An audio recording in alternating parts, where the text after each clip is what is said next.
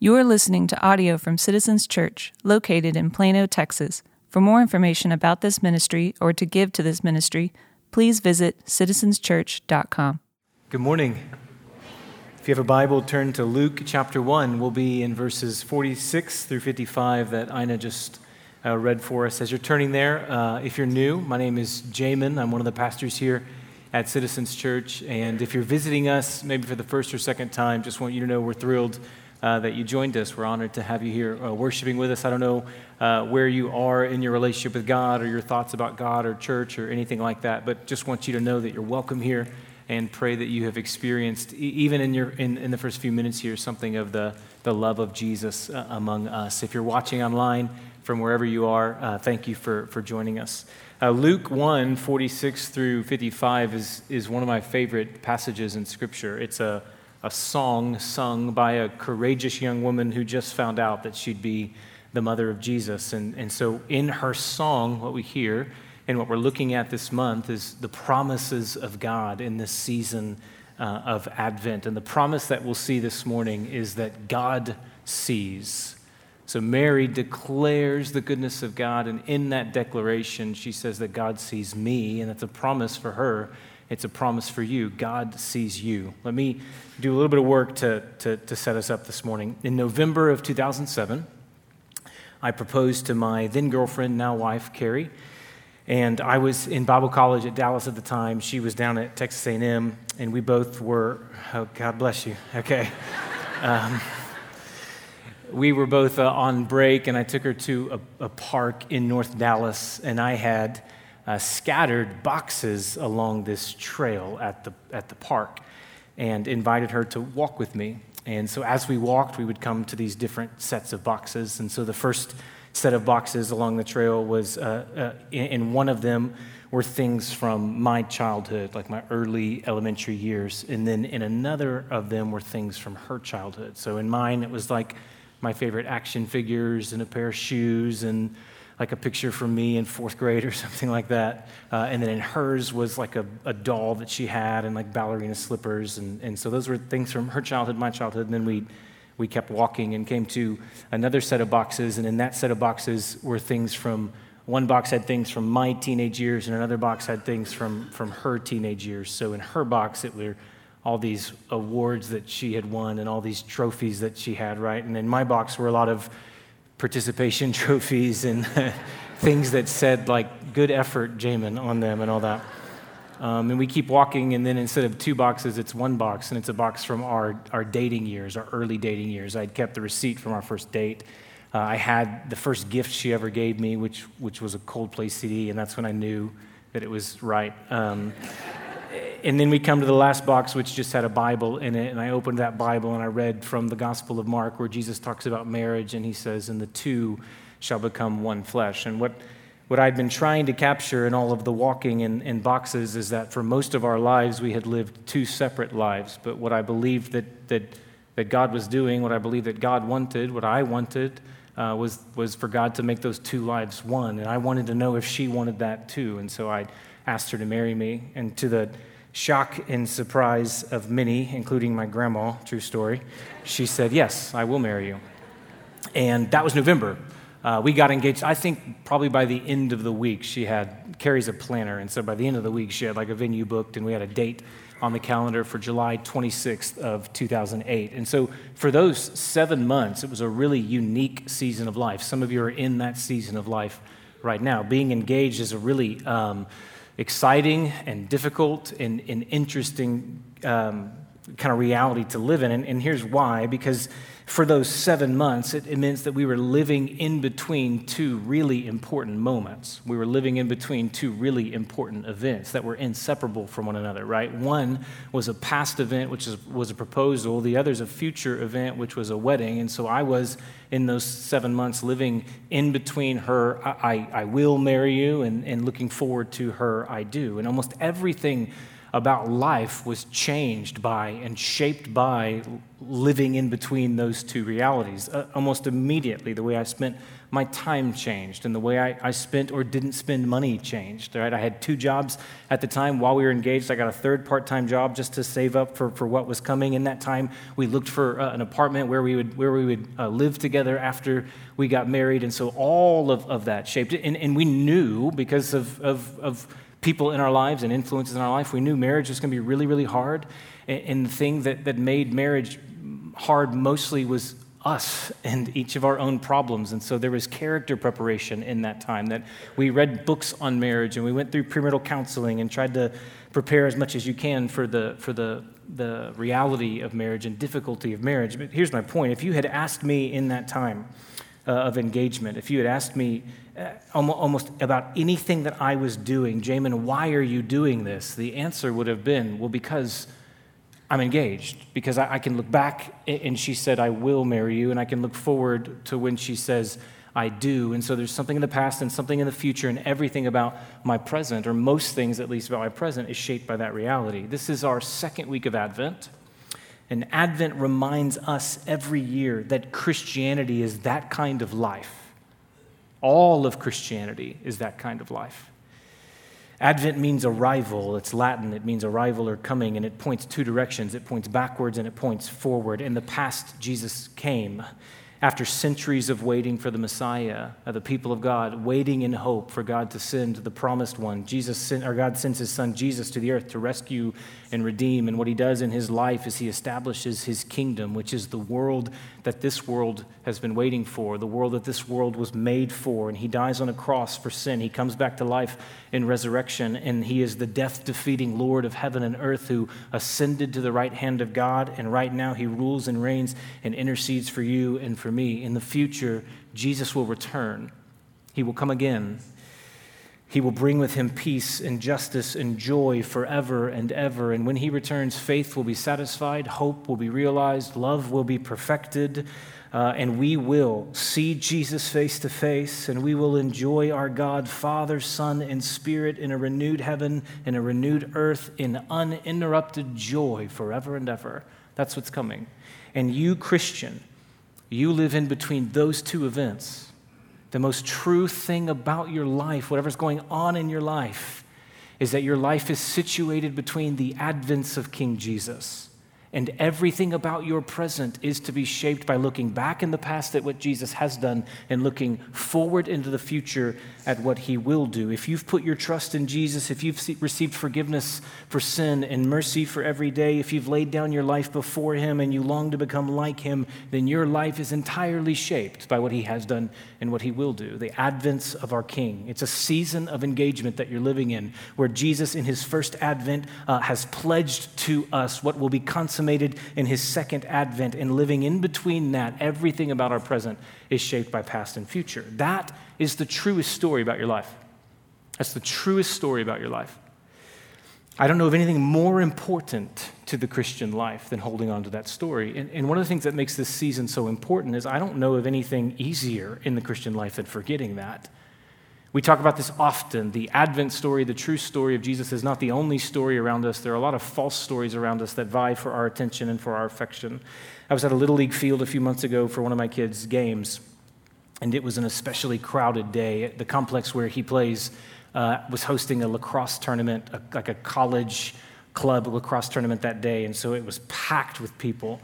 And as I was walking from the parking lot by myself into the complex, I felt a little hand grab onto my hand and start walking with me. And uh, I looked down, and it was a boy, probably about four years old, that I've never seen before, and I didn't know. and he was holding onto my hand and following me through the crowds. And I stopped and I looked at him, and he looked up at me, and this look of terror just comes across his face, which hurt a little because I don't, I don't think I'm scary, but uh, in the crowds, uh, what had happened, I immediately realized in the crowds he had grabbed uh, what he thought was his dad's hand, and he did not realize that the hand he grabbed was the hand of a stranger until he looked up, he looked up and saw a, a strange face, right? So I turn around, and, and thankfully I see a dad scanning the crowds, and so I take him back to his dad and so that he can hold on to the hand that's familiar to him. But there's Friends, there's something like that that can happen as we try and navigate this life. Um, if you're here, just by your presence here or, or watching online, here, here's something that I'm, I'm, assuming about you in the moment, which is a fair assumption, I think. Um, I think for most of us, what we would say is as a Christian, the hand that I want to hold the hand that I want to be leading me through life is the hand of God, the, the hand of, of Jesus. The one who's guiding my steps, the one who's leading me through the crowds is, is the hand that is familiar to me, right? And, and that means living in the true story and living in light of the Advent reality. I'm a Christian living in between Jesus' first and second coming, and I want to hold the hand of God as he guides me through life. And yet, what's so easy, what's so easy is to take hold of other hands Life is crowded and distracting and chaotic, and, it, and it's easy to grab the hand that, for instance, to grab the hand that says the truest story about you is that you are what you have. You're a consumer living in an age of consumption. And so the truest thing about you is that you're measured by what you can accumulate and the money that you have and, and then the things that that money can do for you, right? You are your stuff. You are your things. That's a false story. And it's one of plenty of false secular stories around us that vie for our attention, that, that compete for, our, uh, for, for a place in our heart. And, and, and they are eager for us to live less than the kinds of life that God has for us. And so, what I love about this season as a church is the Advent season is the invitation for all of us to look up, like look up in the crowd. Follow the hand you're holding to the face, and then ask, is that God's face? Is it a familiar face? Is it the face of a Savior? Is it the face that's tied to the true story of who I am, of what Jesus has done, what Jesus will do, and I can live faithfully in the present in light of that? And we need help to do that. We need help to hold on to God's hand faithfully. And one of the helps that God gives us is His promises, the things that He has promised to do that he has filled his word and filled your life with pledges that he has made, vows that he has made. And that's the truth that we're considering this Advent. Every week, looking at a different promise that God has made and we, uh, what John said last week that I thought was so beautiful is we access hope by holding on to promise. In other words, we grow in our faith. We live more fully in the true story by holding on to God's promises, and our hands remain firmly in God's by doing that. Last week, John led us in considering the promise of God's presence, the God with us promise. This week, we see the promise of God's sight. God sees you, He sees you. Luke chapter 1, verse 46. And Mary said, my soul magnifies the Lord, and my spirit rejoices in God my Savior. Hang on to verse 48. For he has looked on the humble estate of his servant. For behold, from now on all generations will call me blessed. Mary has recently found out that she is miraculously pregnant with the Savior of the world. She'll get to the honor of being the mother of the Christ. And she's at her cousin's house, Elizabeth. Elizabeth is much older than her. And uh, Elizabeth has just discovered that she is miraculously pregnant in her own right with John the Baptist. And so these two, it's a beautiful picture, these two faithful, pregnant women uh, one faithful long before her time, and then one, uh, or one pregnant before her time, one pregnant after her time, and they gather together and just marvel at the goodness of God. And so Mary starts singing about it, which was normal then, I guess. She opens her mouth, and out of her mouth becomes this, this song, and it's beautiful and it's deeply poetic and it's deeply theological. It's informed by her Bible. It's near to her heart and it's declared from her mouth. It's called the Magnificat, which is the Latin word for the phrase that starts the song, My soul magnifies the Lord. What I want to focus on is what she says in verse 48 He has looked upon the humble state of his servant. That phrase means he has paid attention to, he has given his eyes to. One commentator translates it this way, and I love it. He has looked upon me with love. He looks and he loves. He sees Mary. God sees Mary. And when she sings her song, she says, Because his eyes, he turned his loving gaze on my life and it changed my life. All will call me blessed because God looked on her with love. Okay, now hear me. Uh, you and I don't have the same place in God's story as Mary does. No one's a part of anyone else's nativity scene this Christmas, right? Mary is in plenty of people's yards this year, but she, you probably aren't in anyone else's scene, right? Because we don't have the same place or place of honor in God's story as what she does, right? She plays a special role. But her song is not just about her. There's two parts to it. In verse 50, uh, in verses 46 through 49, she talks about her, what God has done for her. But in verse 50, she talks about us and what God will do for us. He does not just look on Mary with love, He looks on you with love. God sees you. It's a promise from God. You live in between the advents of Jesus. He came, He will come again. And as you faithfully try to follow Jesus and live in that true story, hold on to this promise. God sees you, He looks on you with love. God's sight is on three areas, according to Mary. God sees you as you are, God sees the wrong that's been done to you, and God sees your ordinary faithfulness. God sees you as you are, God sees the wrong that's been done to you, and God sees your ordinary faithfulness. The first is that God sees us as we are. He sees the truest version of us. In 48, she says he looked upon, he looked with love, but what does he see? The humble state of his servant. So Mary is honest here with God about what God sees when he sees her. She's not necessarily talking about her sin. What she's talking about is kind of her whole person. When she says the humble state, she means in society, economically, culturally. She's poor. She has no cultural influence or power to speak of. She does not try to dress that up. She does not try to present herself as being better than she actually is or more than she actually is. She does not say, God saw me. God looks on me because of all that I have. No. God sees me because of my potential. No. Not even does she say, God sees me because I've lived better than other people have lived. No. She knows better. She's a theologian. She's a student of God's word. She knows the God that's been revealed in her Old Testament Bible. He sees all. You cannot hide from him. There's no point in lying to God about what is true about me. So she says it this way I have nothing. I have nothing. There is nothing about me that would attract God's sight. I am, lone, I am lowly. Uh, I did not uh, garner God's gaze by being impressive. No, as I am, in my current lowly, humble state, the God of the universe set his loving eyes on me. She knows that no part of her life is hidden from God. That's true for you, friend. That's true for me. That as you are, God sees you. He sees the most honest, raw, truest version of you right now. And that can be, and maybe in some ways should be, a really scary thought. God sees all, God has unfiltered, unrestricted access into every part of your life. When COVID started back in March of 2020, uh, we recorded services um, for a couple months. We just did online. Um, many of you probably remember that. We're here for that. And, and how that worked is right over there in that room outside those doors, we set up a camera and we would film the service. And we'd film it a few days before Sunday and then post it online on Sunday morning. And, and I learned really early on in those months that I do not like preaching to a camera. Um, I, I, was grateful for the technology, still grateful that we're able to, to do this for those who need to stay online. But it just felt really awkward. Like I, I, I prefer being in a room with you and seeing your faces even though you mostly just look back with a blank stare for 40 minutes. Um, but at least you blink. Well, the camera did that too, so I don't, I don't know. I, I still like being with you. One of the things uh, that I did like, though, was uh, the frame of the shot, at least when we did the sermons, the, the frame, you know what I mean, the, the borders of, of what the camera could see. The frame of the shot was basically chest up. And so I only had to think about what people would see inside of a really small frame, right? Inside that shot. I only needed to dress for the frame.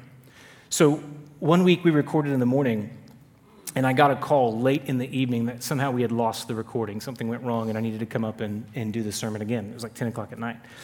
And so I tell Carrie what happened, and then I go and I put on a, shirt that I would preach in, like this. It usually has buttons or, or collars and um, looks fine.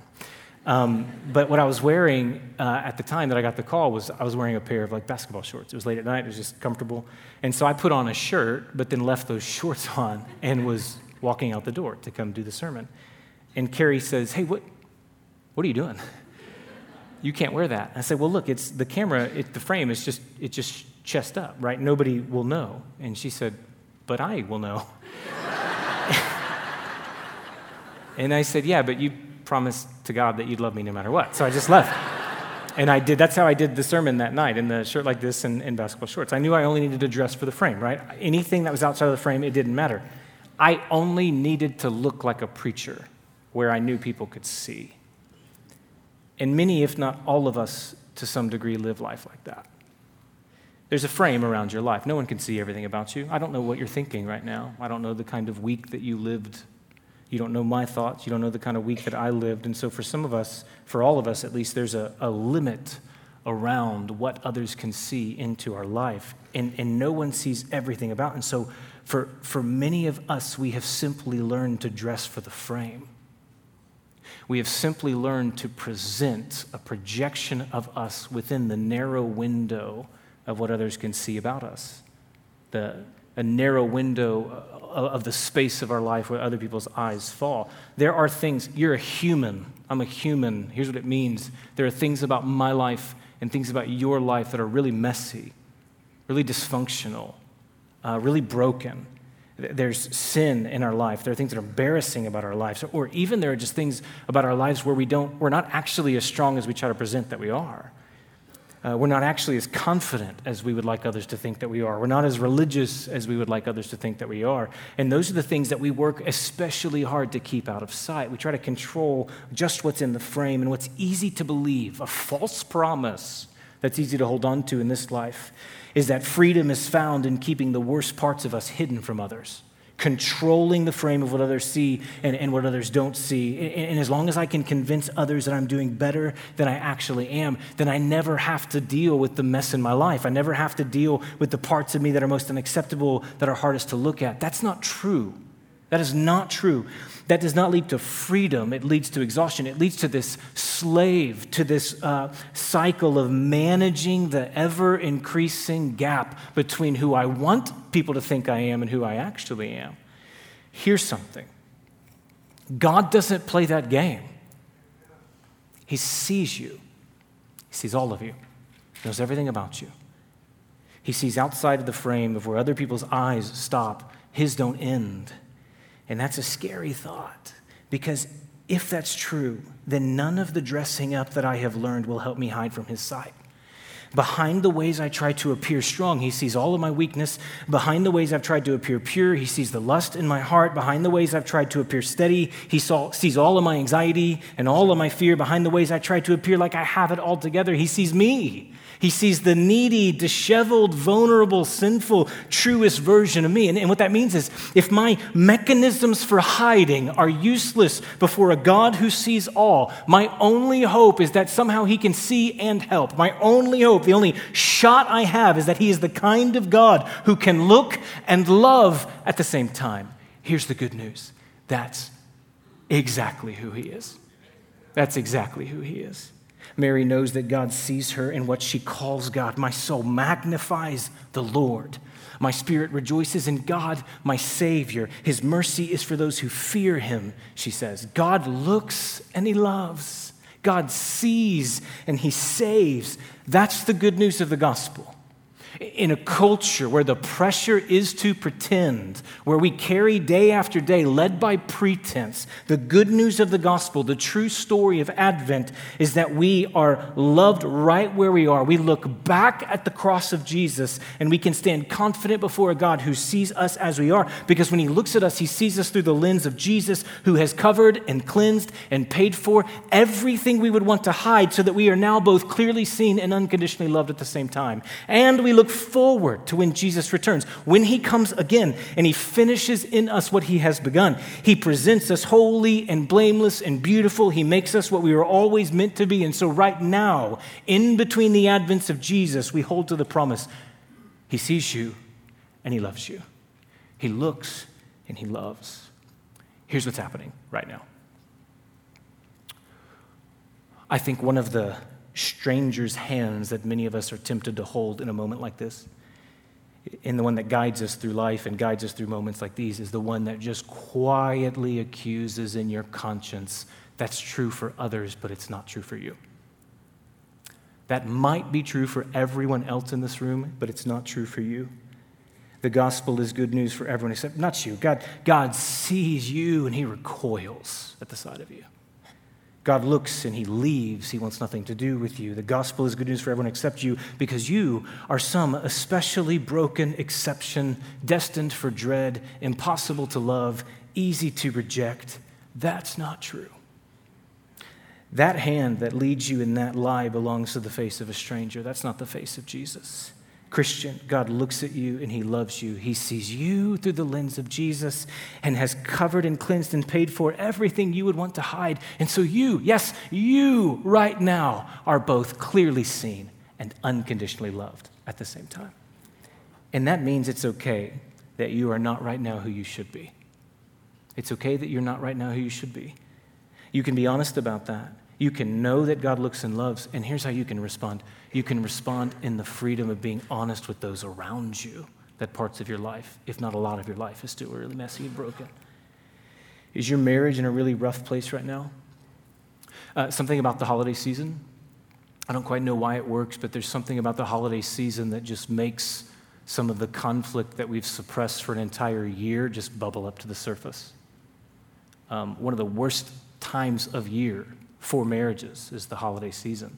I'm sure there's a lot that goes into that. I wonder if some of it isn't that we uh, just grind and we just get carried by the busyness of work. And so, as soon as there's some sort of disruption to the busyness of life, the fights that we fought last year in the holidays, just we fight them again.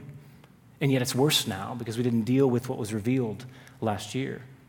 And so, this is a time where it's likely that there's a marriage in the room, if not multiple, that would say, We're in a really rough spot right now. And here's the tendency the tendency is to want to control what others see inside the frame of your marriage, to, mar- to manage your marital mess in a way that no one knows how bad it actually is. God sees. God sees. And God knows.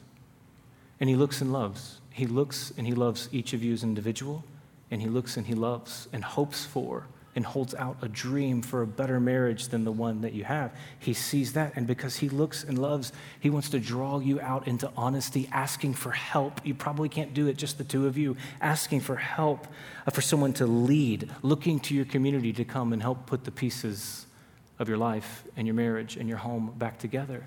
And what kind of person, as embarrassing as that might be, as, vo- as much vulnerability as that might require, what kind of person can raise their hand and say, We need help? The one who already believes that God sees and knows all. And so no one will discover anything about us that God doesn't already know. And so we can ask for help with confidence. Is your fear and anxiety paralyzing you? And the tendency is to fake a smile in hopes that no one asks you what's wrong because you can't really handle that question right now. You want comfort, but comfort takes work and honesty and energy that you don't have. And so you settle for coping because coping is easier. God sees you. He knows how scared you are. You don't have to fake smiles with him because he looks and loves. He wants to draw you into honesty about what all that fear reveals and draw you into letting someone else walk with you in that. This is what I mean, friends. When we talk about living in the true story, it means in real time responding in obedience and confidence that if God sees me, then I can live this life with honesty. Look, friend, do you have an entire life that's lived in the darkness and no one but you knows about? Secret sin that rules your life right now. There are no secret sins to God. To God, there are only sins that we try to cover, or there are sins that we have confessed that Jesus might cover them. And you can walk in the light and walk in freedom. God sees you because He looks and loves. We are free from the tyranny of pretending. Hold on to that promise. God sees you as you are. God sees the wrong committed against you. There's something really confrontational about Mary's song. I want to read a passage from it to you again. He has shown strength with his arm. Listen to the discomfort of it. It's not very Christmassy. He has scattered the proud in the thoughts of their hearts. He has brought down the mighty from their thrones and exalted those of humble estate. He has filled the hungry with good things, and the rich he sent away empty. Mary's anywhere from 13 to 16 when she sings this song. And this young woman already knows something about life. It can be really cruel, it can be really unjust especially people, can be really cruel. And so, in this part of the song, you hear what she believes is God sees wrong that's been committed against her. God sees the wrong that's been committed against her people. And what she's crying out is she's crying out for justice. It's confrontational. In fact, in the 1980s, the government of Guatemala banned the public reading of Mary's song because they thought it was too politically subversive. They thought it was too critical of those who are in power. The mighty did not like hearing about being brought down from their thrones. In its language of, of, justice, Mary lived under an oppressive Roman Empire, and it wasn't the power in and of itself that was bad. This song is not about anarchy. It's that the power was used in a way that exalted the powerful and hurt the powerless, and God cares about that. Mary here sings in hope that the son in her womb would one day make right the world, which means bringing justice to those who have been wronged. This, this can be a, a really, um, destabilizing time of year for many because this season comes with the expectation that life is filled with cheer and holiday optimism, right? It's the most wonderful time of the year. But we live in a broken world, and so many in the room right now feel more brokenness than you do cheer. The season is the most wonderful time of the year, sure, but maybe this is the lowest point of your life. And so, what do you do with that? It's hard to reconcile that with the tone of the season. Advent is not the same as the holiday season. Advent is a time that makes room for that kind of tension. Advent reminds us that all will be made right, but it does not claim that all is right right now. And Mary knew that. Mary sang, think about this. Mary sang this song about God's victory over evil, about making everything right, about the powerful being brought down from the thrones.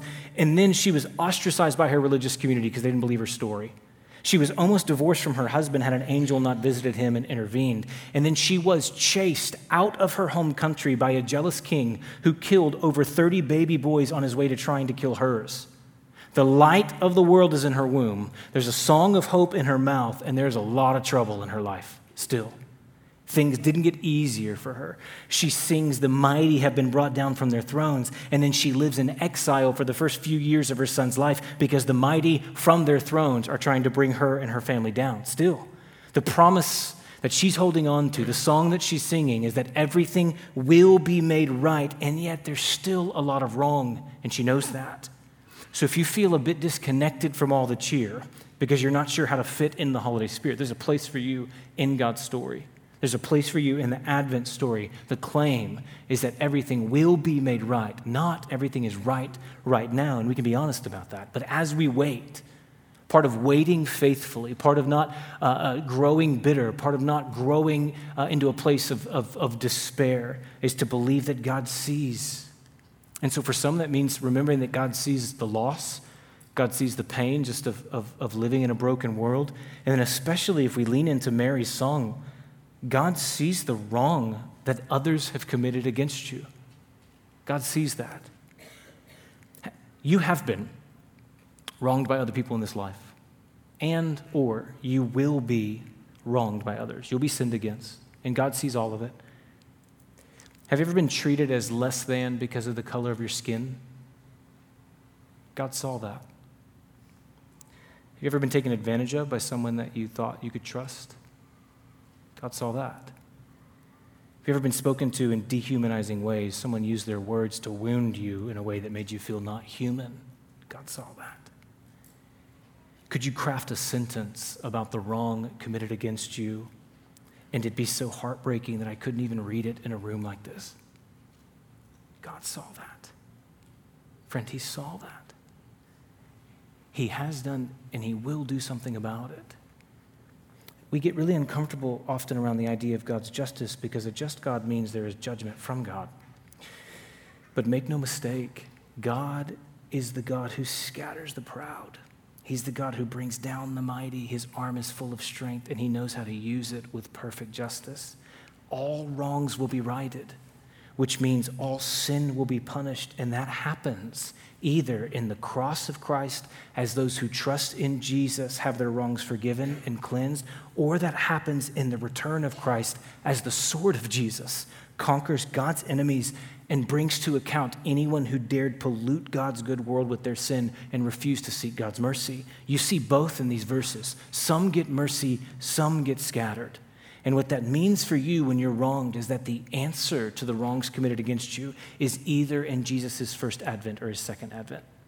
The answer to every wrong committed against you, it, it, sin is either covered in Christ's cross or it is confronted in Christ's return. Don't hear what I'm not saying. I'm not saying it means we don't fight for things to be made right now. I'm not saying there are no consequences in the present for those who have wronged you.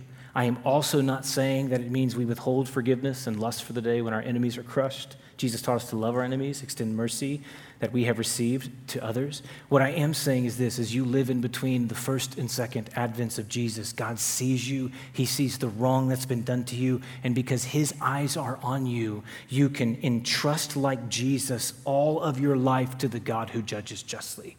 You can entrust it to God. Vindication will come from God, clear righteous judgment will come from God. And so you don't have to live like what's most true about you is that you're the victim of wrong. You can live like what's most true about you is that you're a child of God. And anything that you've lost in this life or anything that's been taken from you in this life cannot compare to the inheritance waiting for you when your Savior returns. You can hold on to that promise. God sees you, He will make all things right in His time. He sees you as you are, He sees the wrong committed against you, and He sees your ordinary faithfulness every day. Verse 48 again and 49. For He has looked on the humble estate of His servant. For behold, from now on, all generations will call me blessed. For He who is mighty has done great things for me, and holy is His name. The way that it works in the Christian life, the order is that God is great. God is great. And God, who is great, can do great things for me. I went to a Mavs game last week with six of my friends, so there were seven of us total. And my kids were offended because they think I should only ever have fun with them. Um, and they asked who all is going, and I told them, and, and they realized how many were going. They said, you know, I said there's seven of us total. And my son thought about it for a minute and did the math, and he said, Dad, you have enough people going where you guys could do that thing where you, where you paint something on your stomachs and don't wear a shirt. and like spell out a word, right? Like Dallas with an exclamation point. He had all these ideas. And he said, You think you'll do that? and I said, uh, Probably not. And he couldn't believe it. He said, Dad, why? I said, Well, I, I really like my job. I just really, I really like it. I want to keep it. And my daughter chimes in and she says, But dad, you could be on the Jumbotron. Which in her mind is the highest honor that you can achieve by making it onto the, the Jumbotron. For, because for a few seconds, right, all of the eyes in the arena are on you. So why would you not want to do whatever you could to get that kind of moment, right? And, and that's, an, that's an okay way, if not a, a great way, to, to view the Mavs game. But that's a terrible way to view your life. And yet, in our culture that worships fame, uh, that minimizes ordinary, it's easy to measure life in those kinds of spectacular moments, to believe that life only matters if there's something I'm doing that's getting a lot of something, getting a lot of attention, or making a lot of money, or having a lot of eyes on me. If I do something great and people see me as great, then I'll be celebrated as great, and then maybe my life will have meaning. And so we measure value in terms of the amount of sales, or the amount of views, or the amount of likes, or the amount of followers, right? God doesn't work like that. God sees and celebrates ordinary faithfulness. Mary says, God is great. I don't have to be. I can simply be faithful and trust the mighty one will do great things for me. One commentator said this about this verse, and I thought it was so beautiful. Generations will see her, Mary, as an example of a simple human touched by divine power and presence. Just a simple human touched by divine power and presence. Can I suggest to you, my friend, that that is the greatest honor you could have in this life. That is the greatest achievement that could ever be named about, that the greatest accolade you could ever be given. Not a spectacular human who somehow got eyes on them. That's so fleeting. A simple human touched by divine presence and divine power. And that's the story you live in. In the Advent story, you have the Spirit of God. Jesus promises his presence, and so you are free to simply be faithful and know that God sees. Free to be faithful and know that God sees and trust God. If God wants to exalt, He'll exalt. If God wants to expand your life, if God wants to grow some sort of domain He's placed you in, let Him do that. You just be faithful. He's great, He'll do great things. What I believe, church, please hear me. What I believe is needed in this moment. So much talk right now about the changing culture and what's happening to Christianity and the future of the church and what will things look like for our kids or grandkids. What is needed as much as anything right now is for Christians to have a growing stamina for unseen obedience. A stamina for unseen obedience. I can obey Jesus and not get any attention for it. And guess what? I can do it again, and I can do it again, and I can do it again, and I can live a whole long lifetime of obedience because as long as God saw, that's more than enough. He sees. He sees your ordinary faithfulness, the prayers that you pray.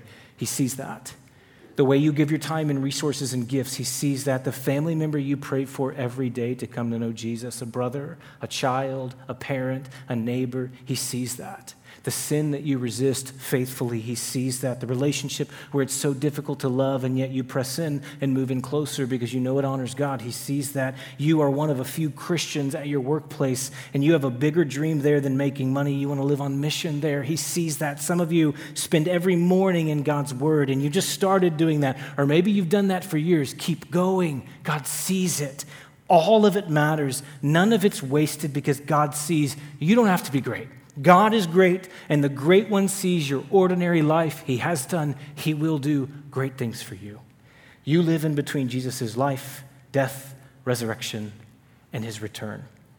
His promises hold us in that story, and He has promised that right now He sees you.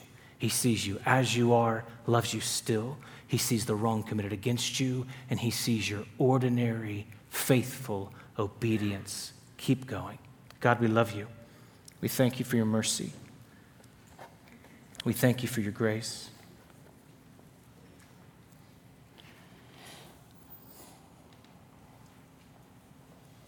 Maybe what's needed this morning for some is not even a whole sermon, but just a simple reminder that no one in the room is hidden from you. You haven't lost any of us. You know right where we are. And for some, that can, that can be uncomfortable because the response that's needed is confession and honesty. Pray that you would give strength by your Spirit to do that. Uh, for some, God, to commit right now in this moment, I'm not going to live another moment in hiding you see. And the only kind of um, truth that could draw someone into that kind of risk is that what is meeting us right now is a God that sees and saves, a God that does not look and recoil, but one who looks and loves. And that's who you are, God. Maybe how others need to hear that and register that in their own heart this morning is that in the midst of a difficult season, they're not lost, God. You see them. You know the wrong in their life, you know the wrong committed against them. You're watching, you're perfect, you have plans, you're righteous, and they can trust you. They can trust you.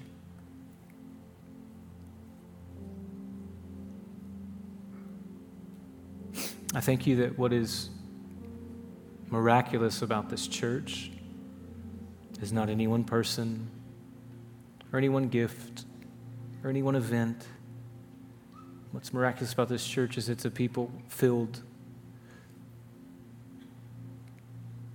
with story after story of ordinary lives, faithful to you, ordinary, unseen obedience, and it's enough. Strengthen encourage, give grace. We need you. Amen.